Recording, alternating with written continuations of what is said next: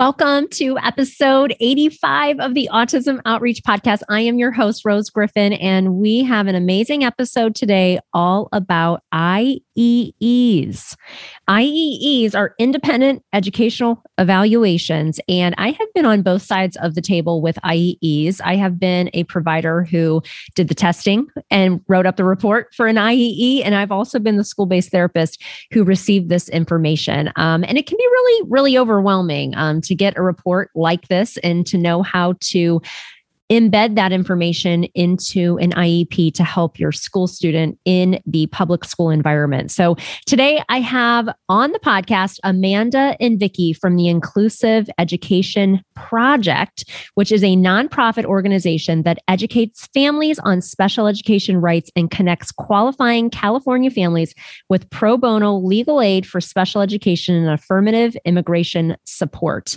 Um, Amanda and Vicki are a wealth of information and they really talk us through what is an IEE. Um, it is a parent's right to get an IEE, but we talk about it from the provider standpoint and how the IEE can be helpful to the school team. So, um, if you're a parent and you're like, what is an IEE? Um, if you're a provider and you're like, yeah, you know, my student actually just had an IEE, or I had a student come in from another district with an IEE, um, and I'm not sure how to make sense of this and how it kind of flows into what we can offer students in a public school setting. This is a really, really great discussion about what an IE is, um, how we on both sides it can be helpful, and obviously, obviously, we are all doing this work to help support our students. Let's dig right in to this episode.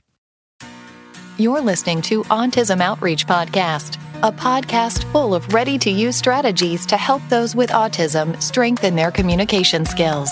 Here's your host, Rose Griffin of ABA Speech, a speech therapist and board certified behavior analyst who shares tips you can use in your next therapy session. Thanks so much for joining us on episode 85 of the Autism Outreach Podcast. We have an amazing episode for you today. Um, we have with us Amanda and Vicki from the Inclusive Education Education Project. Thanks so much for joining us. It's amazing to have you on. Thank you for having us. We're happy Hi, to Rose. be here. Can you tell us a little bit about your your journeys into the field? I know I found out about you on Instagram. I think you maybe had some of my colleagues on your podcast, and I was like, "Oh, I've never heard of them before." Sounds like they're doing really great work, and I, I'm very obsessed with podcasting now. So I'm glad that we've um, got to do a little bit of a, a podcast swap here today. But yeah, can you, can you, tell us a little bit about you and your your kind of like what you're doing in the field and, and that? Yeah, of course. So Vicki and I are both attorneys, and we started out practicing um, in the area of special education or you know civil rights, and we quickly in our in our uh, respective practices realized that there was kind of more work that needed to be done outside of just individual cases. You know, special education is very much individualized, um, and that's kind of how the cases go. And so widespread systemic change doesn't really happen from individual cases. And so we just felt like there was more that needed to be done to help families, especially given the fact that the majority of families just are not aware of what their legal rights are. Um, and so that was a big factor. And so we created the Inclusive Education Project, um, which is a nonprofit organization that does both pro bono legal aid as well as education and awareness. So through our podcast and our social media, we try to really educate not only families, but everyone else in this village that supports um, children uh, with disabilities and particularly with regards to their education, but also as to how they grow and how they're, you know, going to enter the world. And then on a practical level, the Inclusive Education Project also um, provides free legal services or low bono services. So pro bono being free and low bono being you know flat rates for those parents that um, you know are just hitting a wall with a, a school district or need that extra support. Um, so that ranges from you know us advocating at IEP meetings um, all the way up to filing uh, complaints against the school district. And we are licensed in California, although special education is a federal law. Um, we have uh, affiliates in different um, and colleagues in different states. Um, if, hmm. if, anybody were to reach out to us. Okay. Oh, that's interesting. Well, it sounds like you're doing such great work. I know that I joined this organization called COPAA, which yeah. is for mm-hmm. advocates. We're COPAAs. So. Yep. Uh, okay. We're COPAA members as well. Yeah. Oh, okay. I had um, Robin Roscigno on the podcast. I don't know if you know her. She's from yeah. Teach. Okay. She had a pretty intense TikTok following there. And I met her on TikTok. Funny because we like are very, she's very like floor time and I'm very ABA, but we, um, she came on the podcast. I just, I really like Robin. And um, she talked about autism in girls because obviously she's an autistic female raising yes. an autistic child Awareness. who's also a yeah. girl. Mm-hmm. Um, so yeah. that's been a popular episode. But anyway, she was telling me about that organization because I know she does a lot of work. And so I joined it and I took like the rights law course. And um, yep. actually, oh, one time, right. yeah. yeah, one time before I even started my podcast, I thought about going back, although my husband made me promise I wouldn't I wouldn't go back to school after my BCBA, but um, he, I was thinking about I even got the paperwork, um, you know, about going back to, to be a special education lawyer. But you know, then I, I started like a lawyer. Yeah. yes, yeah, thought about it, so started my own business. Instead, you definitely so. have the background, you know.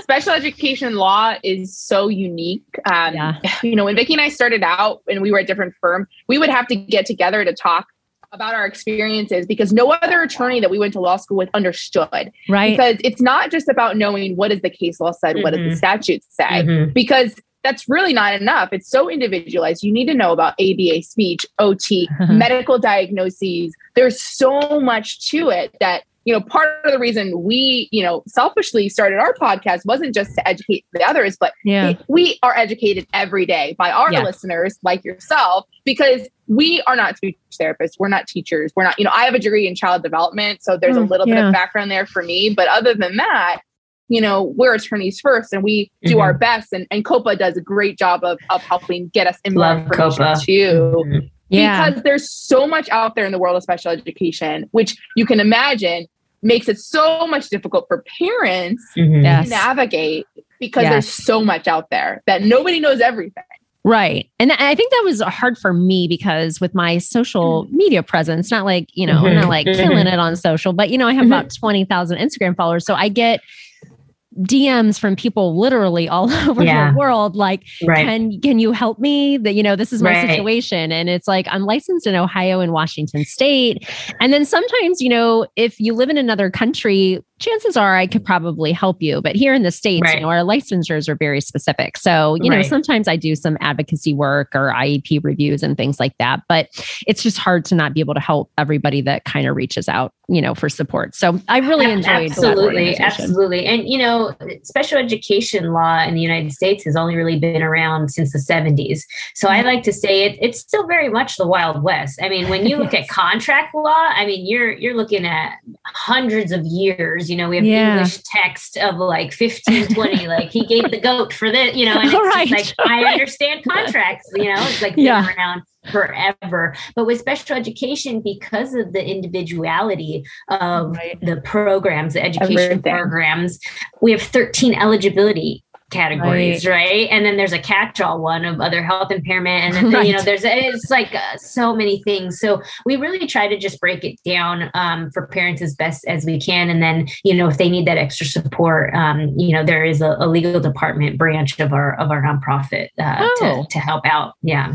That's really nice. So, how did you two meet then? You t- were you guys we in, met, we met in law school. We oh, you did. School. Okay. Yeah, we actually okay. studied a we studied abroad in Spain actually, um, oh. and that's where because it's such a small group. Yeah. Um, because Amanda was a year below me, uh-huh. um, and you kind of just stick with your class like as sure. you're going, right? Yeah. Um, but uh, Spain was where we really uh, connected with each other, and then yeah, we always had kept in touch, and we we thought, oh, 10 years down the line, we'll we'll have our own law firm. Well, we've had our law firm now for eight years, um, but, but, we, we both started it uh, a year or two out of uh, law school because we, we, just had the it was the right opportunity. Um, and we just saw the need, and mm-hmm. and you know we kind of wanted to do things differently than other law firms, and not to say that there's a right and wrong mm-hmm. way. You know, mm-hmm. there's attorneys out there that spend a lot of time getting good case law, so they go up to the 9th mm-hmm. Circuit and they go up to the mm-hmm. Supreme Court, mm-hmm. and that's important work but it wasn't kind of the work that we were called to. We really right. felt like the community that we were serving,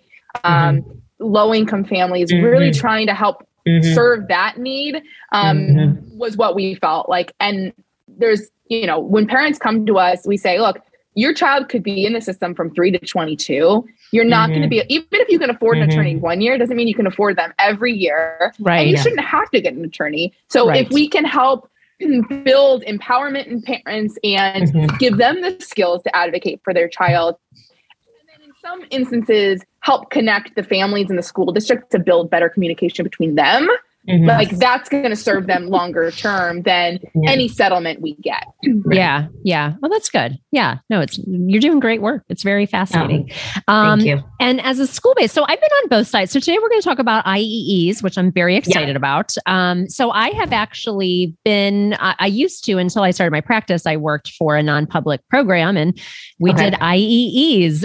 And so oh, right. I, yeah. have, I have been the private practitioner doing some of those right. autistic students. Right. Right. Um, and then I've also been the school based therapist, uh, you know, getting an IEE done. A student mm-hmm. has got one and I, I get it on my desk and I review it. I yeah. review it. Um, and I always say, you know, I, I think it's just because I've always worked with autistic learners and I work with applied behavior analysis and worked in these non public mm-hmm. programs. But since I got into the field, you know, 24 I, i've been in meetings with with lawyers and with advocates right. and i've right. had my data subpoenaed and you know like all the mm-hmm. things and mm-hmm. I, I, think mm-hmm. some people can go through their whole career and maybe never experience these things but right. this has just always been um, you know my reality and so as school-based therapists and i'm not speaking for everybody but i think we can feel extremely um, you know, overwhelmed by the fact that a student is getting an IEE or they're coming mm-hmm. in with one. But mm-hmm. I always try to tell people, like, this is great information. Like,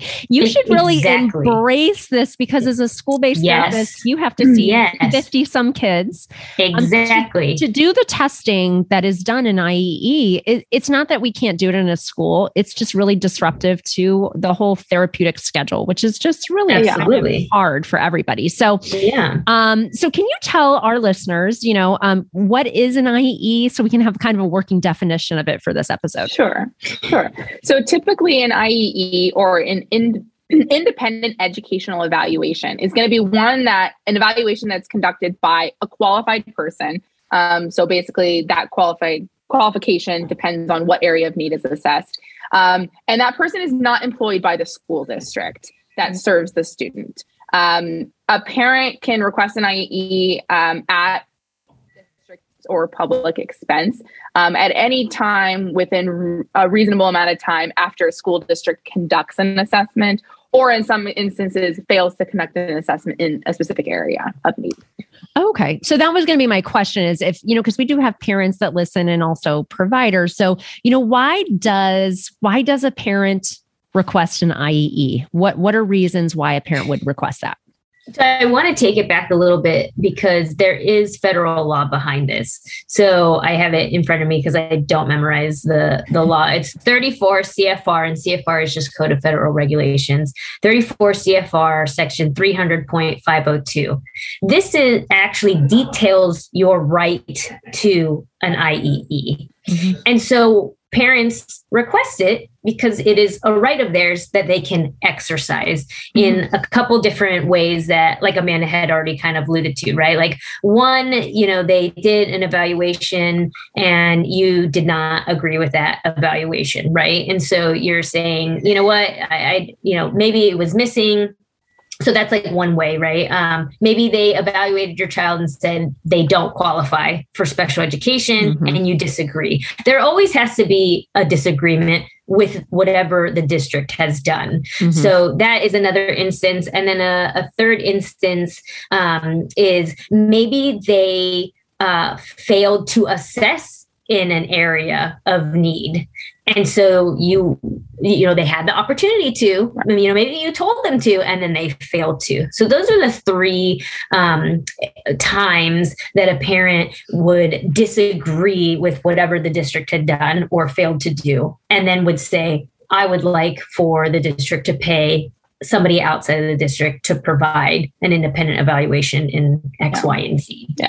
And a specific example of that might be that the school district conducted a psychoeducational assessment. Um, and the parents alluded the, the, district to an auditory processing need or a visual mm-hmm. processing need. Mm-hmm. And when the school psychologist conducted the assessment, no tests were done regarding auditory, visual processing, language processing, mm-hmm. other, you know, processing mm-hmm. deficits mm-hmm. to determine whether one, there is a deficit in one of these areas, and number two, are there strengths in one of the other processing areas which would help aid in figuring out how mm-hmm. to best support the deficit um, that is there and the assessment comes down and they looked at attention and they looked at behavior, mm-hmm. but no processing tests were conducted. Mm-hmm. Well, at that point, the team and the parents don't have full information mm-hmm. about that child's needs. So it it's it sometimes is as simple as my child needs a speech and ther- therapy assessment, and the school district didn't do it as part of their initial or their cycle mm-hmm.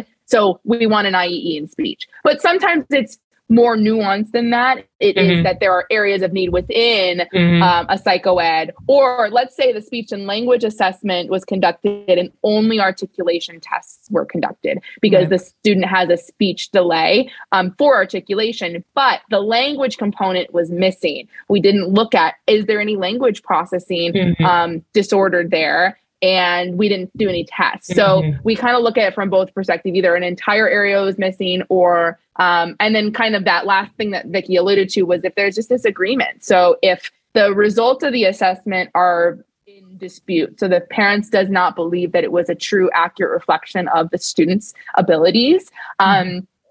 or um, they don't agree with the analysis. So maybe they say, yes, there's low scores that we believe are accurate um, in certain areas. But the team's analysis of those scores was that it didn't impact education. And, and we as parents believe it actually does impact education. So we want someone else to look at this.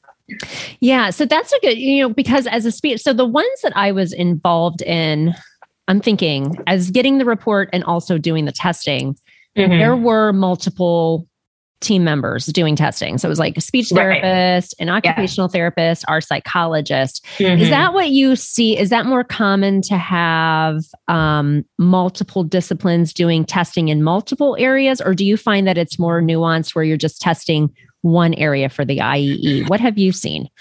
I mean, yes and yeah, yes and no. I mean, it, it really okay. just depends on what's happening with with the kiddo. You could have a complete disagreement because they did not qualify your child for an IEP, mm-hmm. and so you would need to have independent evaluations in all the areas, right, um, to to make that determination by an independent person. Um, and uh, or you know, I just the other day, you know, we had requested uh, an IE in the area of speech and language only, okay. right, because oh, okay. that was one of the one of the areas that the parent had disagreed with the evaluation completed by the school. Mm-hmm. Okay. Okay. Yeah, and in, and it really it really varies. Like we do see it all across the board. Um, certainly, when we're looking at um, like maybe a disagreement with placement, mm-hmm. um, especially with like initial assessments, mm-hmm. we might say with an initial assessment, if there's a disagreement, we want an IE in all areas because with that initial we're talking about eligibility and we really do need to make sure we have a comprehensive view but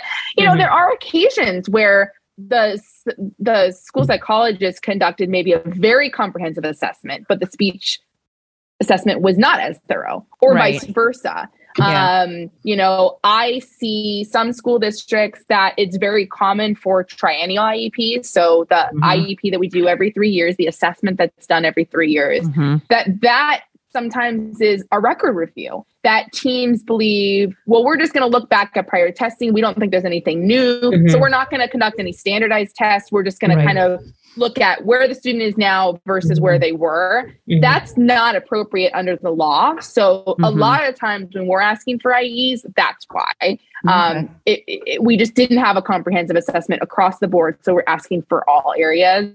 Um, you know so so that really does vary and and uh, you know like i said sometimes it's the disagreement on the analysis sometimes it's disagreement mm-hmm. on the actual tests you know parents aren't doing their own standardized tests themselves so right. it's not like they're coming back and said i did this standardized test and i got a different mm-hmm. result it, mm-hmm. right or less like mm-hmm. and when we talk to parents about whether or not we should get an iee what it bottles down to is we say what is it that you're looking for right is it that desire to get an IE truly comes from you don't believe this was a true estimate of their abilities and you don't know what they need. So we need an IE to really dig deeper. Mm-hmm. Um, or is it that feel that the recommendations in the IEP you don't agree with, and so you want an expert to come in and make a different kind of analysis on their needs? Um, and so that sometimes depends because not that the testing was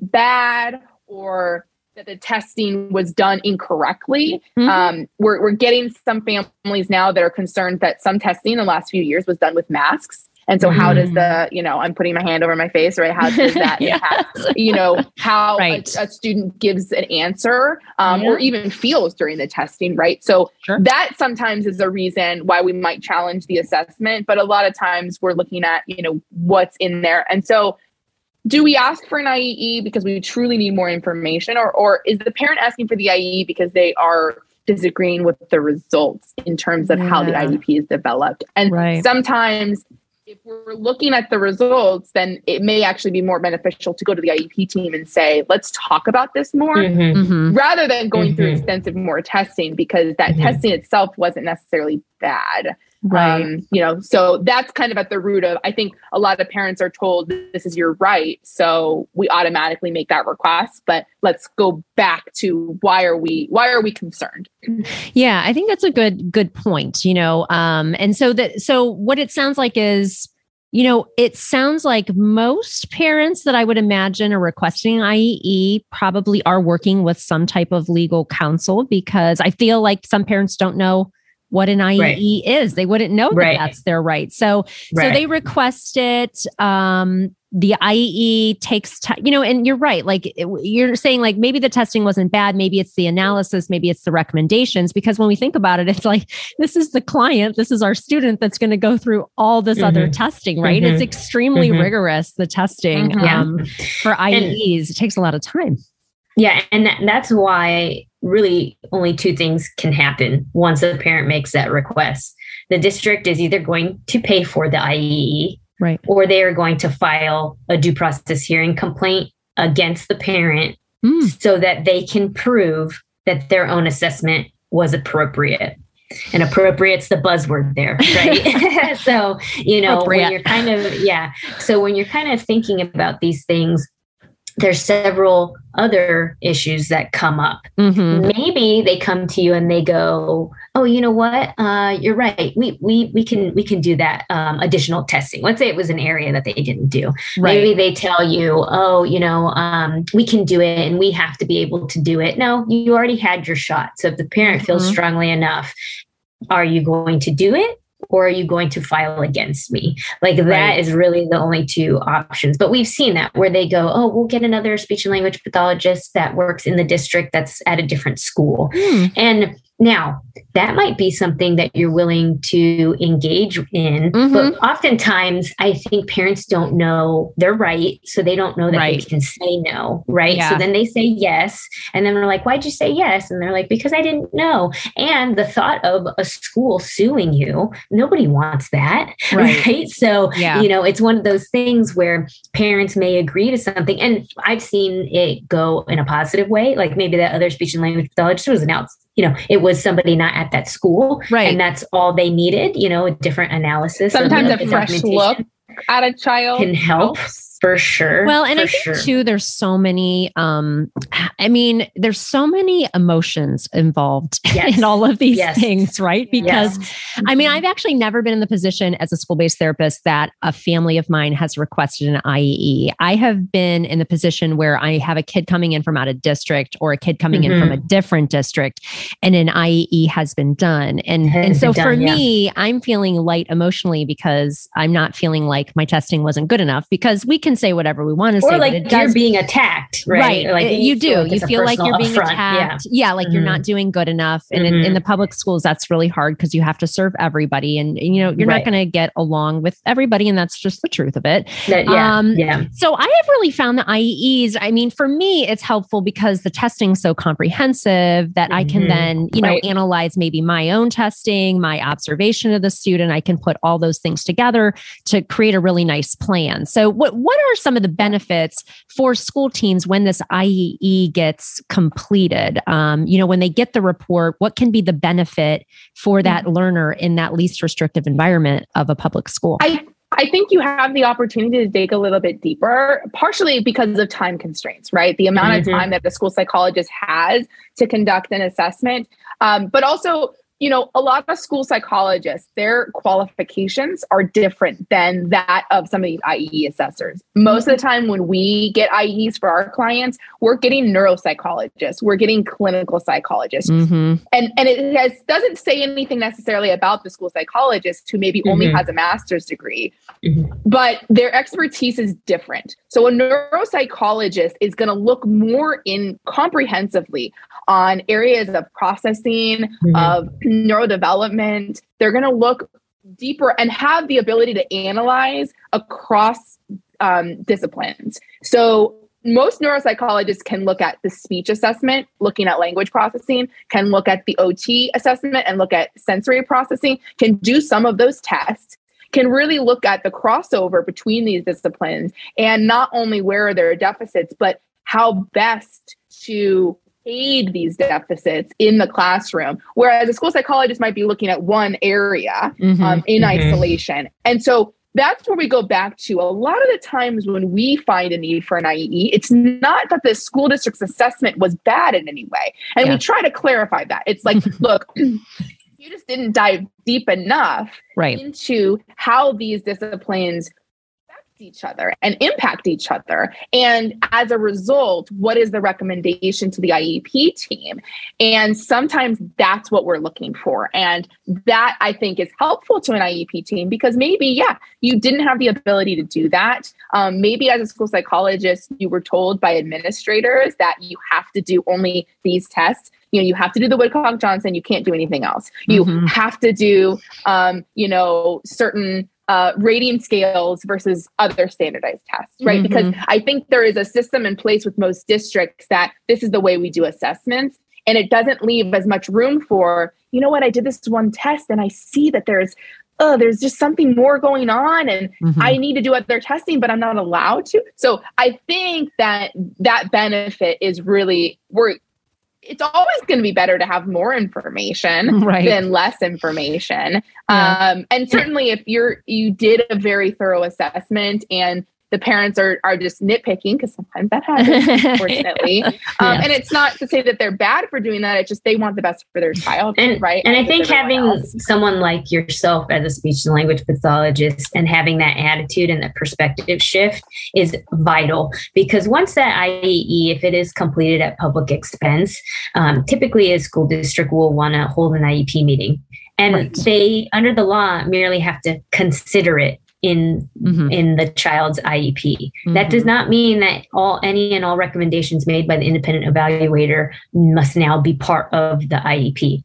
Sometimes we wish that, but right. um, you know, this is us thinking in a positive way that the independent person will have found something the district missed. But mm-hmm. there are times when an yeah. independent person agrees right on with the district. Yeah. You know, yeah. so if they decided to take away 30 minutes of speech and language, we, we wouldn't want that, you know, mm-hmm. so it cuts both ways. Right. Um, and I think that that's something really important that parents need to understand as well is that it is independent. So right. the person that they are trying to service is the child not the district right. and not, not, the parent, parent. Um, right. and that is the testament of a true independent evaluator yeah and I think in circumstances where maybe we have some communication issues between parents and the school team, mm-hmm. and maybe there's some bad blood, maybe there's some distrust, having mm-hmm. that person that's independent come mm-hmm. in can help bridge that as well. And not not just that, but also let's say you're in a small school district where mm-hmm. you don't have all these service providers and you need someone who has more qualification just because mm-hmm. you're a one or two mm-hmm. school school district that can be helpful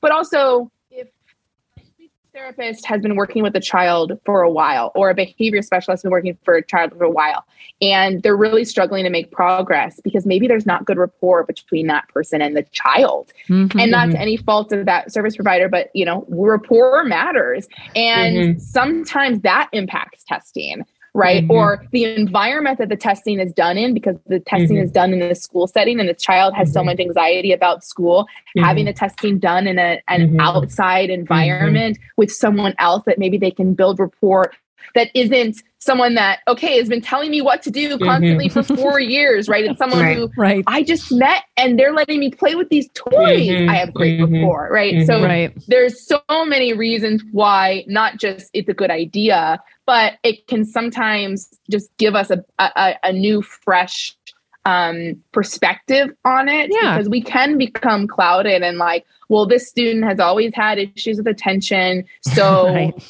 because I was always told it was attention because they have a diagnosis of ADHD, but someone fresh comes in without, like, some of these assessors will do their assessments before they even read any records of the student. Mm. student mm-hmm. um, and can come with that fresh perspective of that's not ADHD. That's a sensory processing deficit. Mm-hmm, I, I right. can't tell you how many times I've had that where mm-hmm. the, the mm-hmm. diagnoses are even challenged. And not to say that they're necessarily diagnosing, but looking at it from that perspective that they're not automatically being like, well, these behavioral problems are attention, not right. that the student doesn't understand because they have right. dyslexia, mm-hmm. right? And mm-hmm. we don't, we often, and even us as attorneys, like we can have a case for years and parents can be looking at things from one one one, one mm-hmm. lens right mm-hmm. because they were told my child has this diagnosis of adhd and they're not going to look at other things they're just going to always say well they're right. always going to have attention problems and unless right. i medicate them but and we look at it from a different lens and that mm-hmm. sometimes is really mm-hmm. what we see as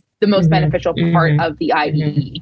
Ha- have you found so the neuropsychologists or the people that are doing the mm-hmm. IEs? I'm just curious in your area, did those people go into the schools to complete like an observation piece or are yeah. they just doing they yes. do? Okay. No, yeah, yeah. Mm-hmm. And a lot of times we have licensed educational psychologists. They uh, have that credentialing because they did work in a school district at right. least for one year. Mm-hmm. Um, and sometimes that person is easier for a district to, to swallow their recommendations right. simply because they have like working knowledge. Because some neurologists um, or neuropsychoanalysts um, or psychologists, varying different names, just like everything in special education, acronyms and whatnot, yeah. Um, they, uh, sometimes eh, the recommendations are more medically based and that's not what mm-hmm. we're looking for we're looking for the impact in the classroom setting so a licensed psychologist um, a licensed educational psychologist more often than not is able to write the report in a way that uh, mm-hmm. again is easily digestible yeah. for a school district so that they can say okay we're going to implement right. x y and z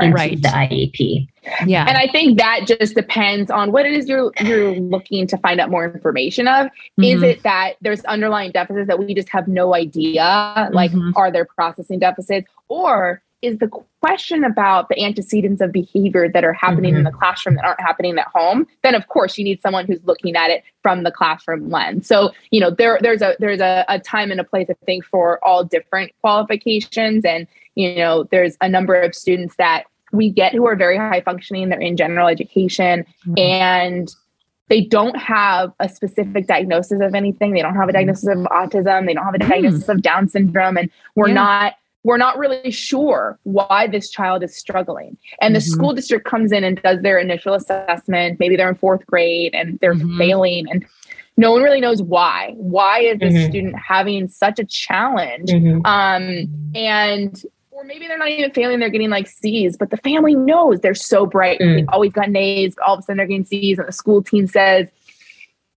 they're doing well enough. They're doing right. well enough. Yeah. But this family thinks there's something more going on. Well, maybe the school psychologist does surface level testing and says, well, their mm-hmm. cognitive abilities, their functionality, everything seems fine. But reality is their IQ is so high that they're compensating. And so they're doing just okay. Mm-hmm. Um, but a neuropsychologist or a clinical psychologist might come in and dig a little deeper in the processing areas or even, you know, language. And that's where we might find more information that isn't necessarily about what they're doing in the classroom, but right. their actual like um, neurodevelopment and how their brain operates. And that gives us more information as to how best they learn.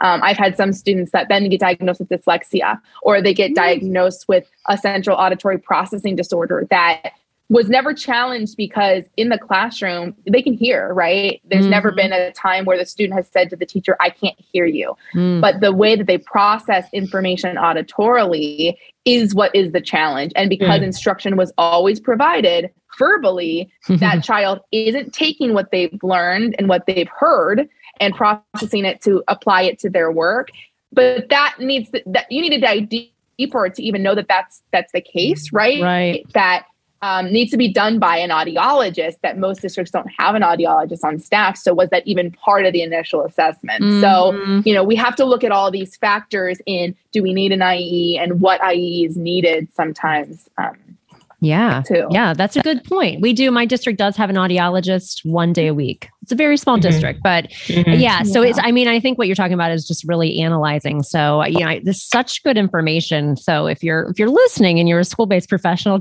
don't be afraid of the IEE. It can Absolutely. be your friend. It can be your 100%, friend. Right. Yeah. To help you um, create a really robust intervention plan. So thanks for coming Absolutely. on. Um, where can of people course. find out more about you and your work?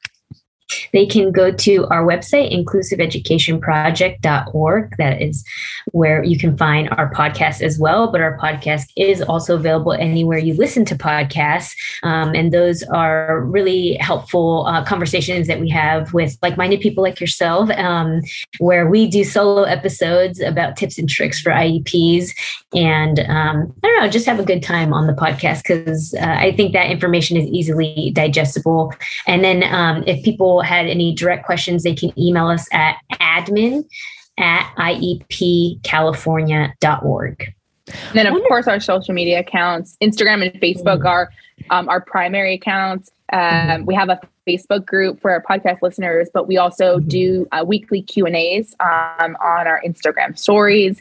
Um, you know, we're not your individual lawyers, but we can certainly provide legal impact, Im- input um, we, you know, give you statutes information. We answer questions all the time about the difference between IEPs and 504 mm-hmm. plans, mm-hmm. and um, you know, we try to provide as much um, uh, referral information as well to mm-hmm. families. We try to connect families to other resources that are out there as well, and that's primarily on our social media. And that's our handle is Inclusive Education Project. So real easy. Everything's the same.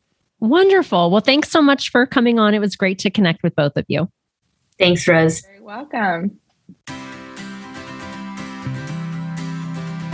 Thanks for listening to Autism Outreach. If you enjoyed the show today, make sure to subscribe so you don't miss an episode full of actionable strategies you can use in your therapy room. Write a review too, that would mean so much to me. I always love hearing from you. Have a specific topic that you want included on a future show? Reach out over on Instagram, ABA Speech by Rose, or visit me at www.abaspeech.org.